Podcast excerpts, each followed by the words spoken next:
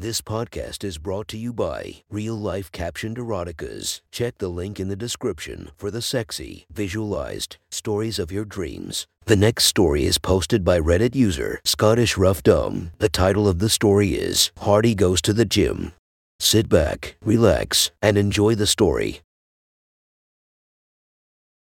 Hardy hit the heavy punch bag hard, blinking the sweat from his eyes as he focused on his combinations. Right, right, left, body, body, right, uppercut. The leather indented deeply with every hit, the bag swinging from the chain that connected it to the ceiling. He preferred to be as quick and mobile as his huge frame allowed, fists covered by red wraps rather than full gloves or even bag mitts. A lifetime of fighting meant that he hardly felt the impact of the blows on his knuckles, so conditioned were they to delivering punches. He finished with a crunching uppercut that lifted the 200 pound bag of foot into the air, the chain slackening then bouncing wildly as the weight came back down. He steadied it with his hand as he regained his breath, looking around the gym. When he had come in, there were several dancing, slapping men using the punch bags, but by the time he finished, he was the only one. The rest of the patrons having drifted away from the man mountain. Intimidated by his size and intensity, he snarled at no one in particular, wiped the back of a hand over his wet forehead, and walked the few steps to where his gym bag was sitting. Hardy's usual gym was a spit and sawdust affair with equipment that was old but solid, nothing fancy but everything functional. It was frequented by men who, like him, were boxers or fighters of one type or another. Everyone kept themselves to themselves, concentrated on their workouts, then went home. Nothing like this one, dripping with posers in lycra who seemed to spend more time on the mirrors than any other piece of equipment. But he was out of town on a job and had been forced to find somewhere to let off a bit of steam. He unwrapped his hands, stretched and flexed his fingers to push the numbness out of them, then reached into the bag for his water. Thirst quenched, he stripped off the faded gray sleeveless t shirt that was now drenched in sweat and tossed it into the open bag, intending to pull on a fresh one. No sooner had the sodden top landed when he heard an instantly irritating male voice behind him. Excuse me, sir, if you wouldn't mind putting your top back on. We actually have a no nudity policy in this gymnasium. Hardy could have pointed out to the stupid little man that the word gymnasium literally translated from the ancient Greek as school for naked exercise. Or he could have turned, gripped his face in his hand, lifted him off the floor, and squeezed until his skull cracked. But he did neither. The first would be wasted knowledge, and the second would probably result in him being asked to leave. Instead, he turned and looked down on the speaker. At six foot six, Hardy looked down on most people. The man was six foot tall, mid twenties, dressed in the matching blue cargo shorts and polo shirt that identified him as a member of staff. A photographic ID badge hanging from a lanyard around his neck identified him as Donnie, and he held a black plastic clipboard across his chest. Hardy stared at him. Do you know what a scutum is? He growled. I don't really see. A scutum, Hardy continued, is the shield the Romans used. It was made of light but very strong wood, wrapped in thick leather and held together by iron bands and rivets. A scutum could take a blow from the mightiest of men and still remain whole. Hardy paused and gripped his cock through his sweatpants, squeezing the thickness of it.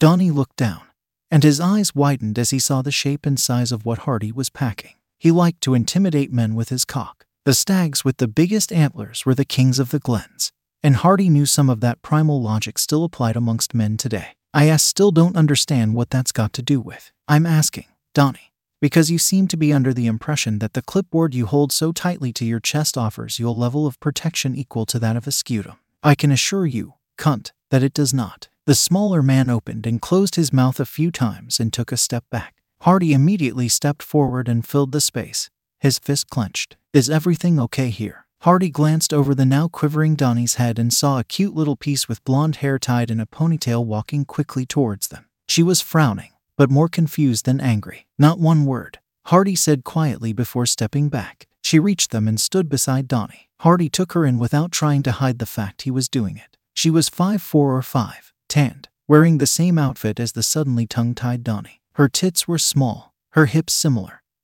And Hardy had no doubt her pussy would be as tight as the rest of her. Definitely fuckable. Donnie, she asked, is everything okay? Yeah, I was just. He looked at Hardy. I was just chatting.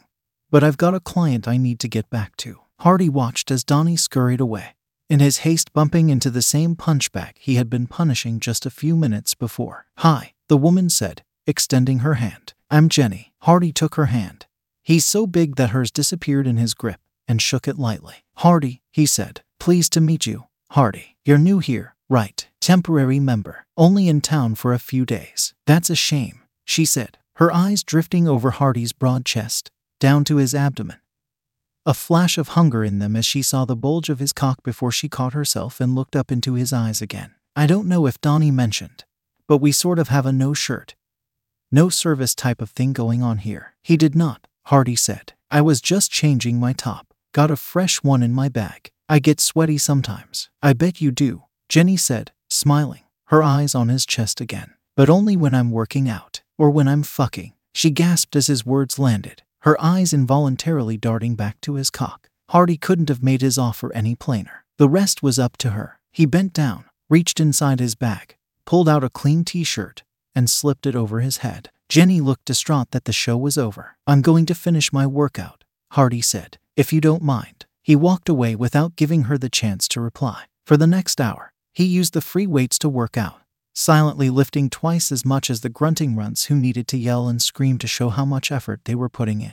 The entire gym was full of men Hardy would have happily spent the rest of the day knocking about. Their bodies were muscular in a way that only ever came in handy when lifting weights. Drop them in some of the situations he was used to being in, and they would be as much use as a Bible in a brothel. Jenny tried not to be too obvious about it, but he saw her watching him as he lifted. Noticed how she orbited around him. Always near but never too close. The entire time he was there. It wasn't until he racked his last set and returned to his back that she made her move. Mr. Hardy, she called, walking up to him. He noticed right away that her cheeks were flushed, and had no doubt that her panties would be wet too. Jenny, she took a few seconds to compose herself. Hardy enjoyed the nervous, slightly frantic, the energy she was giving off. We always welcome new customers here at Mind and Body. I was wondering if you were considering making your membership permanent.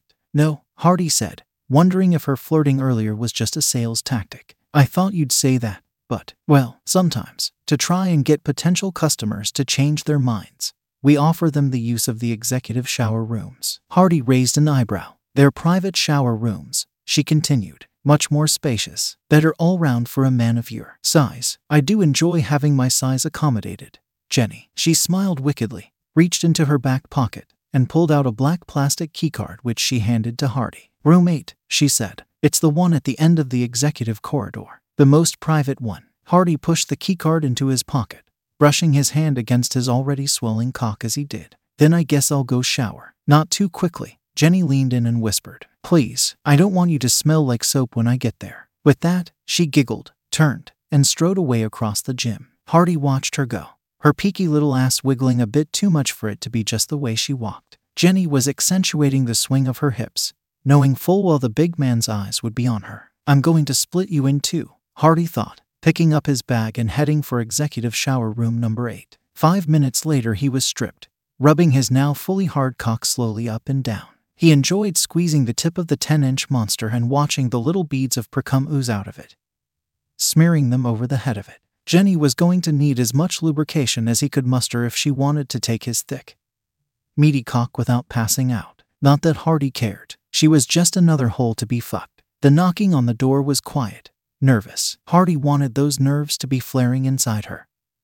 So he left the door closed until she knocked again 30 seconds later. When he finally opened the door, he enjoyed the shock on her face as she saw him naked for the first time. Barrel chest, shaved head, thick stubble, arms and legs like tree trunks, and that python of a cock waving around in front of it all. Hardy knew how impressive a specimen he was. Jenny opened her mouth to speak, but Hardy reached into the corridor, grabbed hold of her shirt, and dragged her into the room before she could say a word. He tore her shorts down, then whipped her top over her head. She was wearing a black sports bra and red lace panties. Hardy could see the panties were wet, some of the material tucked up inside her pussy lips, creating a little cleft line along her slit. He gripped the front and back of them, then pulled in opposite directions, easily tearing the fabric. The panties stuck to her pussy for a second before falling, torn, to the floor. He picked her up easily, Jenny wrapping her legs around him as best she could, and walked over to the wall. She looked wild with desire. Fuck me, she begged. Hardy held her in the air,